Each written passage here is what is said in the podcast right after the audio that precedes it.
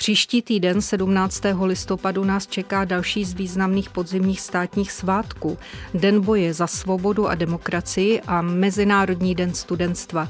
Pro Českou republiku to znamená připomínku převratu v listopadu 1989, který se zapsal do našich novodobých dějin jako sametová revoluce.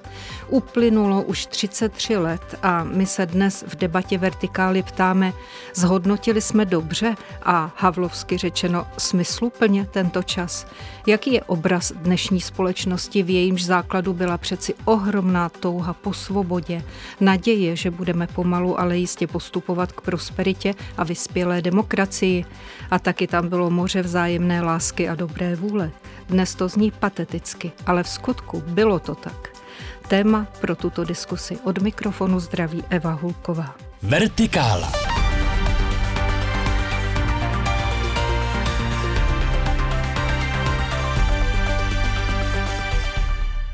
Tak tedy ve studiu vítám Jiřího Zajíce, výraznou to osobnost na zdejší katolické scéně vystudovaného matematika, dlouholetého pedagoga, publicistu a známého celoživotního skauta. Musím se dívat do poznámek, abych některou z těch vašich poloh neopomněla. Vítejte. Zdravím posluchače Českého rozhlasu. A vítám Jana Charváta, politologa a odborníka na extremismus z Institutu politologických studií Fakulty sociálních věd Univerzity Karlovy. Pane doktore, vítejte. Dobrý den, jako za pozvání. Pánové, vaše vzpomínky na listopad 89, případně vaše vnímání tady té události, vlastně bychom měli říci události, která odstartovala určitý proces, že, pane Zajíci? Já těch vzpomínek na listopad roku 89 mám několik. První, která vlastně předznamenala lecos, byla nikoli v ten pátek, to já jsem vedl kluky pravidelně v oddíle, ale v sobotu přišli naši starší vedoucí a ukázalo se, že řada z nich byla na té demonstraci a že dokonce oni byli skoro v centru toho dění. Patřili k té skupině, která to připravovala a ukázalo se, že nejen tehdy, ale i později řada z nich potom v následujících letech ten prostor svobody dokázala využít.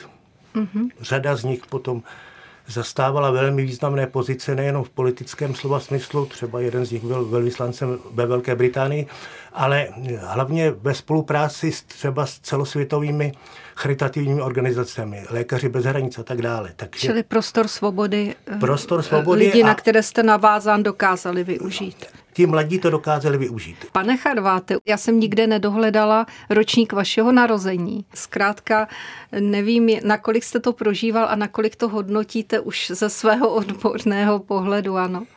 Já jsem ročník 74 a demonstrace 18. listopadu jsem se účastnil jaksi osobně nikoliv potom až té úplně finální jaksi scény, protože policie vlastně rozháněla nebo snažila se blokovat tu demonstraci v průběhu jejího pochodu jako víckrát, takže my jsme prostě odešli s kolegy eh, v nějaké fázi, ale byl jsem v druhém ročníku gymnázia, samozřejmě to byl trošku jiný pohled, ale moje vzpomínka jaksi není ani tak eh, úplně spojená s tou demonstrací. Já jsem některé demonstrace navštívil i předtím, i když jich bylo minimum samozřejmě, ale eh, pamatuju si spíš tu dobu těsně potom, eh, to znamená ten víkend, kdy se začalo mluvit o tom, že stará ta demonstrace jaksi byla vlastně významnější. Tehdy dokonce ještě běžela ta fáma o tom, že tam někdo zemřel, která ale velmi silně, aspoň z mého pohledu, jak se rezonovala mezi lidmi.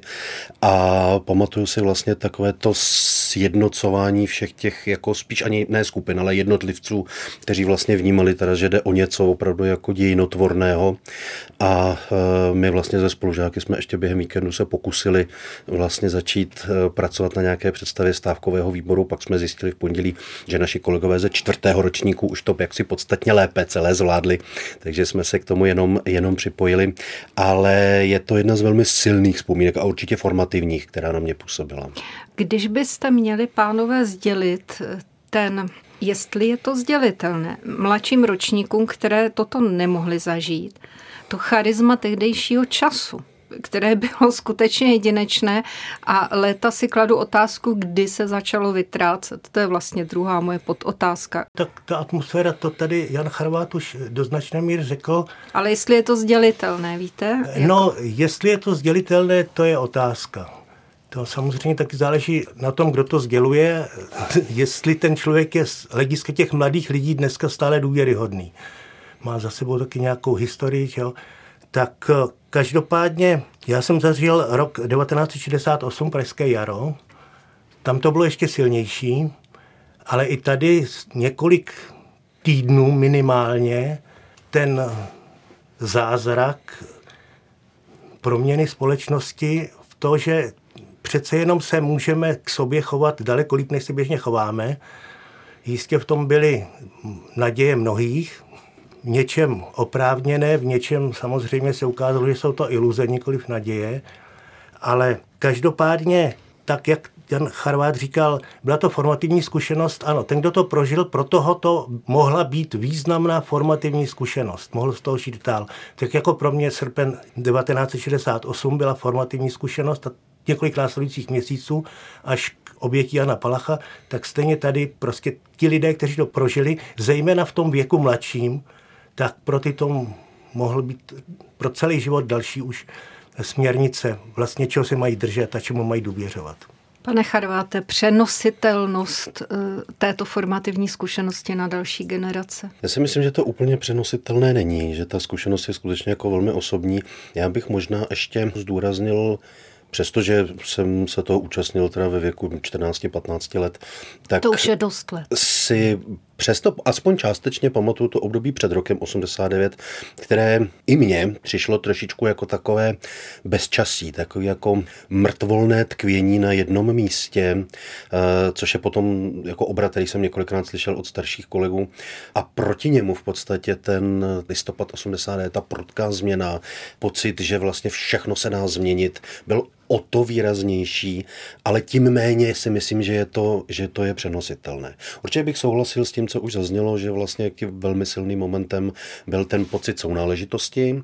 Eh, vaši sousedé, které jste do té doby potkávali jako na chodbě nebo na ulici, prostě vaší čtvrti a kterým jste se možná trošku vyhýbali s pocitem, že vlastně nevíte, co od nich čekat, tak teď jste najednou potkávali na demonstraci, eh, smáli jste se na sebe, zamávali jste si jo, a tak dál a tak dál. Tohle je vlastně nesmírně silný moment, protože sounáležitost je jedna z věcí, která evidentně vlastně v moderní společnosti trošku chybí.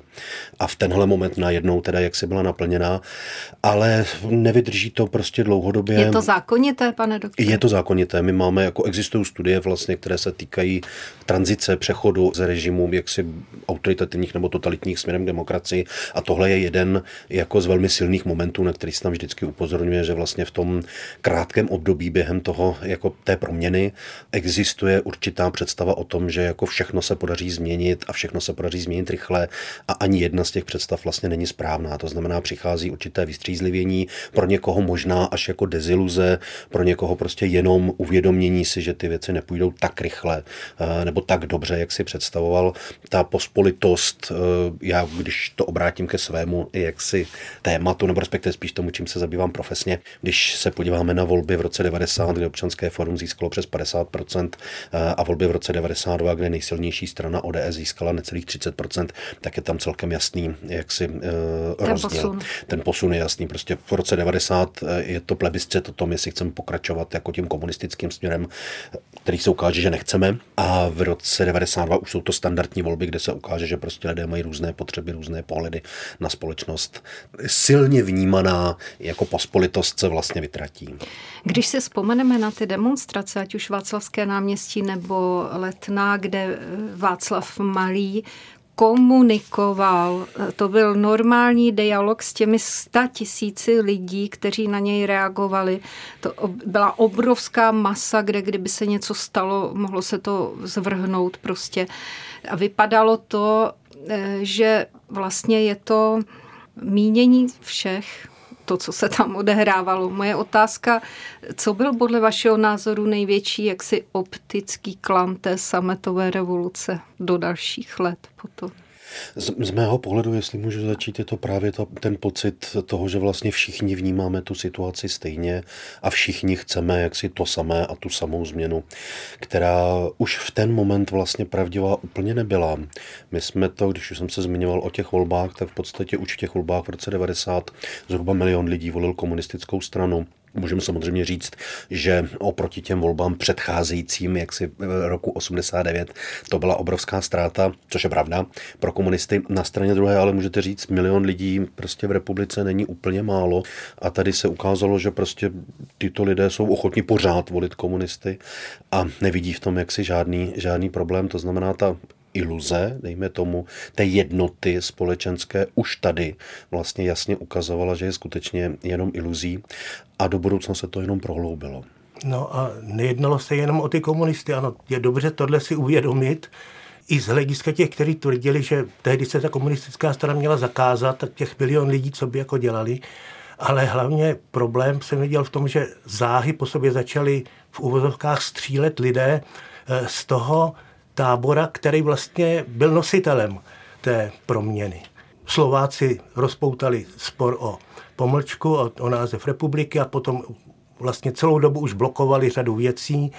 Ladislav Lis napadl už v únoru tehdejšího ministra vnitra Richarda Sachra a pak už se to eh, na sebe řetězilo. Prostě to, že ti lidé, kteří byli spojeni s tou politicko-společenskou proměnou listopadu 89 najednou stáli proti sobě, tak to si myslím, že byl ten první začátek toho, proč vlastně tak rychle potom tady ta jednota prožívaná a částečně i skutečná se rozpadla. Pane doktore, ta určitá řevnivost, je to české specifikum, anebo je to prostě něco, co do jakékoliv společnosti patří? Je to naprosto běžná záležitost, kterou bychom našli všude. U nás nemyslím si, že to je něčím jako specificky české. Byť když se podíváte třeba do první republiky, tak byste viděli vlastně velmi podobné charakteristiky. Já bych možná spíš než řevnivost zdůraznil, a zase by to bylo podobné i v případě té první republiky, trošičku zahleděnost dovnitř a jak si máme trochu potíže si uvědomit, že jsme součástí nějakého širšího celku, vnímat ty širší trendy. A, Což platí i dodnes? A to platí dodnes, to platí do značné míry dodnes. Tady jsem už zmínila Václava Malého, tak eh, beru to jako odrazový můstek k otázce, která určitě zajímá pana Zajíce, ale předpokládám, že i politolog v tom uvidí nějaký význam. Ta role církví, víte, tenkrát v tom 89. to byla fenomenální pozice, která se potom někam úplně vytratila. Otázka, no, jestli je to zákonité opět, anebo ne. No tak zákonité to není, ale eh, fenomenální pozice. Nejlepší výsledky výzkumu důvěryhodnosti církve z toho roku 90 bylo 54%. Takže tady furt byla významná skupina lidí, kteří vůči ní měli odstup. Já si to dobře pamatuju, co nám psali, já jsem byl že zakladatel redakce náboženského života, tak co nám ti lidé psali. Vidíte, to jsem zapomněla zmínit. No, takže tady byla stále velmi početná skupina lidí, kteří vůči církvi měli distanc. No a potom záhy se podařilo církev chytit do strašné pasti takzvaných restitucí. Kdyby to bylo prošlo tehdy v tom národním schromáždění eh, v roce 92, tak ta církev na tom byla neskonale líp. V momentu, jakmile se vlastně hlavní téma, a já si to pamatuju, Miloslava Vlka se skoro nikdy na nic jiného neptali, jenom na ty restituce. Jeho to vůbec nezajímalo. Ale takže to byla... Tak zajímalo. No, ale... zajímalo ho to z hlediska nikoli v majetku, ale z hlediska spravedlnosti. Ano. Čili toto byla věc, která samozřejmě byla e, naprosto zničující a současně, ale tady byla i velmi významná masa lidí, i v té katolické církvi zejména, Eh, kteří si mysleli, že se to dá navrátit před rok 1948, což byla naprostá iluze, totální nepochopení situace. Jo, čili jak vnitřní situace církve, tak ta společnost celkem záhy měla dost nabito k tomu, aby ta církev na dalších desítky let vlastně tady živořila. Pane doktore Charváte, nakolik jsou církve atraktivní pro eh, ten váš profesní pohled na společnost? Tak eh, velmi obecně platí, že to je jedna z vlastně z významných eh, jaksi společenských institucí ve většině zemí, kromě České republiky. My jsme v situaci, která je jiná. My jsme země, která je i v rámci Evropy, ale vlastně celého světa mimořádně sekulární. Je to velmi specifická jaksi záležitost, kterou částečně, ale jenom částečně vlastně můžeme přičítat lojalita tomu komunistickému režimu a tohle přežívá jaksi velice silně. U nás existuje poměrně silný trend obracet se k určité racionalitě a její součástí je vlastně představa i toho, že tam ta církev vlastně nepatří. To specifické postavení v těch 90. letech si myslím, že měla částečně proto, že byla v podstatě jedním z těch momentů, který bylo možné vnímat jako ten opak k tomu komunismu. Byla to ta skupina lidí, která byla vlastně perzekována před rokem 89, která nabízela nějaké pohledy, které byly právě naprosto běžné v západní Evropě a zároveň naprosto nepřijatelné pro tu komunistickou garnituru, což z ní vytvářelo přesně jako ten moment, který vlastně bylo dobré zdůraznit. Ale to je velmi charakteristické pro tu dobu toho přechodu. Úplně stejně třeba rezonovaly ekologické skupiny, které na konci 80. let představovaly velmi často jeden z prvních momentů kritiky komunistického režimu. Po roce 90 jako velmi krátce tyhle ty témata jako zaznívaly, ale pak se vlastně všechny ty jako ekologické aktivity buď rozložily nebo byly zatlačené v pozadí, postavili se často do nějakého jako radikálního spektra a začaly být kritizované z té politické strany. A to ne to samé, ale trochu něco podobného se vlastně stalo i těm církvím. A jak to tady zaznělo, že jo, ta otázka těch restitucí vlastně velmi výrazně zase zproblematizovala celou tu, eh, celou tu situaci pro jejich fungování, protože poslední věc, kterou z mého pohledu má smysl k tomuhle tomu říct, je samozřejmě, že po 40 letech komunistického školství, kde prostě jedním ze základních prvků bylo to, že církve jsou špatné, náboženství je špatné, eh, to prostě na spoustu lidí působilo a působí to dodnes. Tak to říká Jan Charvát, politolog, který je spolu s Jiřím Zajícem, publicistou a skautem, hostem této debaty Vertikály jste na vlnách Českého rozhlasu Plus. Posloucháte Vertikálu. Aktuality, reportáže a rozhovory z duchovního světa, doplněné debatou o věcech mezi nebem a zemí. Poslechnout si je můžete také na webu plus.rozhlas.cz, v aplikaci Můj rozhlas a v dalších podcastových aplikacích. Když jsem si uvědomila, že už je to 33 let, co uplynuli od sametové revoluce, tak jsem si řekla, ha, Kristova leta. E, máme my jako společnost ještě právo na takové ty chyby, které souvisejí s, prostě s mladickou nerozvážností a tak dále. Ta naše současná demokracie. Tak Ralf Dahlendorf uváděl, že změna politického systému je záležitost několika málo týdnů, ekonomického systému 6 let a společenského uspořádání a proměny k opravdu demokratické společnosti 60 let. Čili my jsme tak jako v poločase. To je až biblické, poslyšte. No, určitě já vidím teď poslední roky z mého hlediska naštěstí přece jenom určitou zásadní proměnu, kterou symbolizovala skupina Milion chvilek. Lidé, kteří už nezažili ten předchozí režim, tak vykopali v situaci, která se zdála hodně dusná, hodně beznadějná a, a vlastně oni zásadním způsobem pomohli proměnit společnost, dokonce částečně to politické spektrum. Zajímalo by mě, jestli si pan doktor Charvát myslí to tež, protože tyto aktivity se mohou týkat jenom určitých lokalit v naší zemi, že?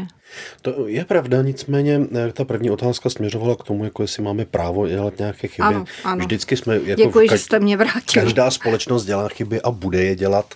Já si myslím, že jako předěly, které ve vývoji české společnosti vidíme, tak úplně nesouvisí jako s tím, jak daleko jsme od listopadu 89 a souvisí právě s mnohem víc, jak se s nějakými obecnými trendy, které vidíme napříč jako minimálně evropskou společností a máme trošičku jako potíž na ně někde reagovat, ale rozhodně platí, že milion chvilek je jedním z momentů jaksi možné e, reakce.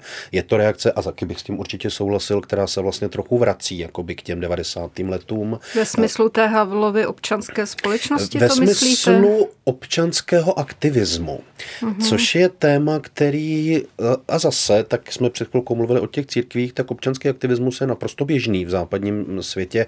Eh, Spojené státy, které jsme tady vlastně eh, zmiňovali, eh, jsou na něm do značné míry postavené. Je to pro ně zcela naprosto jako normální. A my jsme se po roce 89 dostali takové zvláštní situace, kdy to, že neexistoval občanský aktivismus za komunismu, bylo celkem logické. Komunista nic takového jak si se nepřáli. Ale my jsme ho vlastně neviděli moc ani po tom roce 89 a viděli jsme poměrně masivní tlak, zejména těch velkých stran, proti občanské společnosti společnosti. Můžete to chápat jako spor vlastně Václav Havel versus Václav Klaus, když to hodně zjednoduším.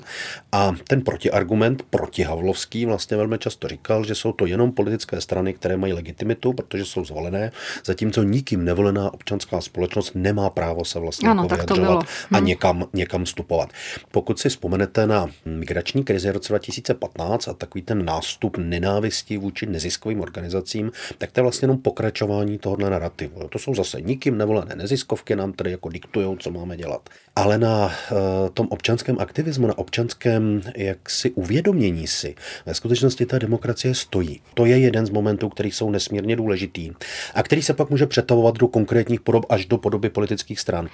Rozumíte lidem, kteří vám dnes řeknou, že otázky eh, svobody, demokracie, občanského aktivismu a tak dále je nezajímají, protože prostě nevědí, z čeho zaplatí eh, činži nebo energie, pane Zajíci? No, já jim rozumím částečně. Eh, lidé, kteří svůj život vlastně žijou jenom v té svrchnější vrstvě, bez vztahu k nějakým skutečně dobře zakotveným hodnotám, tak ti mají to a jeden důvod k tomu, aby tyhle obavy měli. Prostě člověk, který eh, svoje ambice vložil do toho, jak si vybaví byt a kam pojede na dovolenou, eh, čili člověk konzumní společnosti, tak ten má opravdu v současné době velmi vážné důvody mít strach, protože ta situace celkově je velmi náročná. Už eh, ekologická krize si vyžádala a bude vyžadovat významné uskrovnění a teď to, co rozpoutal Putin na, na Ukrajině, je z našeho hlediska další strašná rána. Takže já jim v tom rozumím. Byť to není životní styl, který je můj. Pane doktore. Já se eh, ve své politické praxi, jaksi, ne, akademické praxi zabývám politickým extremismem.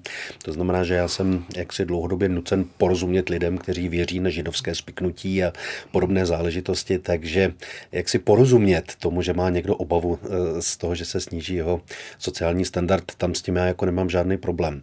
Otázka ale je, jestli porozumění znamená zároveň souhlas. To jsou dvě různé věci. Tady určitě platí platí eh, to, co zaznělo, to znamená, že prostě záleží na tom, jak k svému životu přistupujete, co v něm vnímáte za důležité a podstatné a co za méně podstatné. To znamená, pokud na prvním místě eh, vnímáte otázku třeba spravedlnosti, tak samozřejmě prostě řeknete dobře, uskrovníme se nedá se nic dělat. Jo? Samozřejmě, lépe se to bude říkat mně, jakožto příslušníkovi střední třídy, eh, který má jak se uskrovnit. Eh, podstatně horší to bude pro člověka, který patří do nižší sociální vrstvy a ten prostor pro nějaké uskrovnění už tam není. On už se uskrovňuje teď, možná má dokonce i jaksi oprávněný pocit, že se uskrovňoval už dlouho a najednou přichází nějaký moment a jak si ty zaopatření lidé mu říkají a teď se musíte uskrovnit ještě jednou. A jak mocná je to nálož pro určité zneužívání ze strany extrémistů, dezinformátorů a tak dále? Um, tak my ji vidíme teď naprosto zřetelně, že viděli jsme velké demonstrace na Václavském náměstí, dalších městech jako českých, uh, poměrně hojně navštívené, že oproti předcházejícím letům, kdy, a teď nemyslím poslední jako roky covidu, mám tě na mysli skutečně vlastně většinu té doby těch 33 let, kdy jaksi o velké demonstrace moc velký zájem nebyl. My jsme poměrně demobilizovaná společnost, ten odpor vůči tomu občanskému aktivismu je tady opravdu jako silný, takže nejsme zvyklí jako ty demonstrace dělat, takže 70 tisíc lidí na Václavském náměstí je prostě velké číslo. Je velmi dobře ukázalo, že těch lidí, kteří jsou skutečně jako nespokojení, bojí se eh, a nesouhlasí s tou vládou, je prostě v té společnosti hodně. Jo? Takže a zároveň se ukázalo, že s nimi, jak si ty lidé, kteří tu demonstraci svolávali, dokážou poměrně velmi dobře pracovat, mají před sebou prostě veliký substrát lidí, kteří jsou nespokojení, eh, mají před sebou substrát lidí, kteří nejsou zastoupeni v parlamentu. Milion propadlých hlasů v posledních volbách prostě ukazuje, jako problém, který v té společnosti nějakým způsobem jako existuje. To znamená, počet lidí, na kteří se eh, ti organizátoři mohou obracet, je velký. A co je problém, samozřejmě tak patrně jako na, nebo narůstá a patrně ještě v průběhu zimy narůstat bude. Jo, takže prostor pro manipulace je tam samozřejmě jako veliký, prostor pro ovlivnění těch lidí taky. Na druhou stranu, ty další demonstrace, které proběhly, už byly o poznání menší. Eh, myslím si, že část lidí nepřišla, protože zjistila, že vlastně nejdou na demonstraci proti vládě, ale skutečně, že na té demonstraci zaznívají věci, které jsou velmi výrazně proruské. Část lidí tam nepřišla vůbec ne z tohohle důvodu, ale protože se ukázalo, že se organizátoři mezi sebou rozhádali, velmi často o peníze, což samozřejmě jako trošičku ubírá na jaksi nějaké uvěřitelnosti a autentičnosti. Takže na jedné straně tady máme prostě poměrně velké množství lidí, kteří jsou nespokojení, na straně druhé tady máme lidi, kteří se snaží manipulovat, ale kteří tak trošku jako zápasejí sami ze sebou. Pane Zajíci, prosím, udělejte tečku tady za tou diskusí. Zeptám si vás, jak z dnešního pohledu nahlížíte na to havlovské heslo, které provázelo sametovou revoluci o tom, že pravda a láska musí zvítězit nad lží a nenávistí. No ono je to nejen heslo, to je skvělý životní plán. Problém je, že to není něco, co se dá uskutečnit naraz. Je to prostě ta zářící hvězda, ke které jdeme. Čili kdyby bylo víc lidí, kteří si řeknou, ano, to je něco, za čím chceme jít, byť se tam tady v tom životě nedostaneme, tak by to té společnosti nesmírně pomohlo. Tak já jsem pro naše české skauty dal vlastně službu pravdě a lásce jako ten rozhodující úkol, který tady mají a myslím si, že jsme tím vyhráli. Já vám chci poděkovat, pánové, za účast v této debatě. Těším se někdy zase na shledanou. Na shledanou.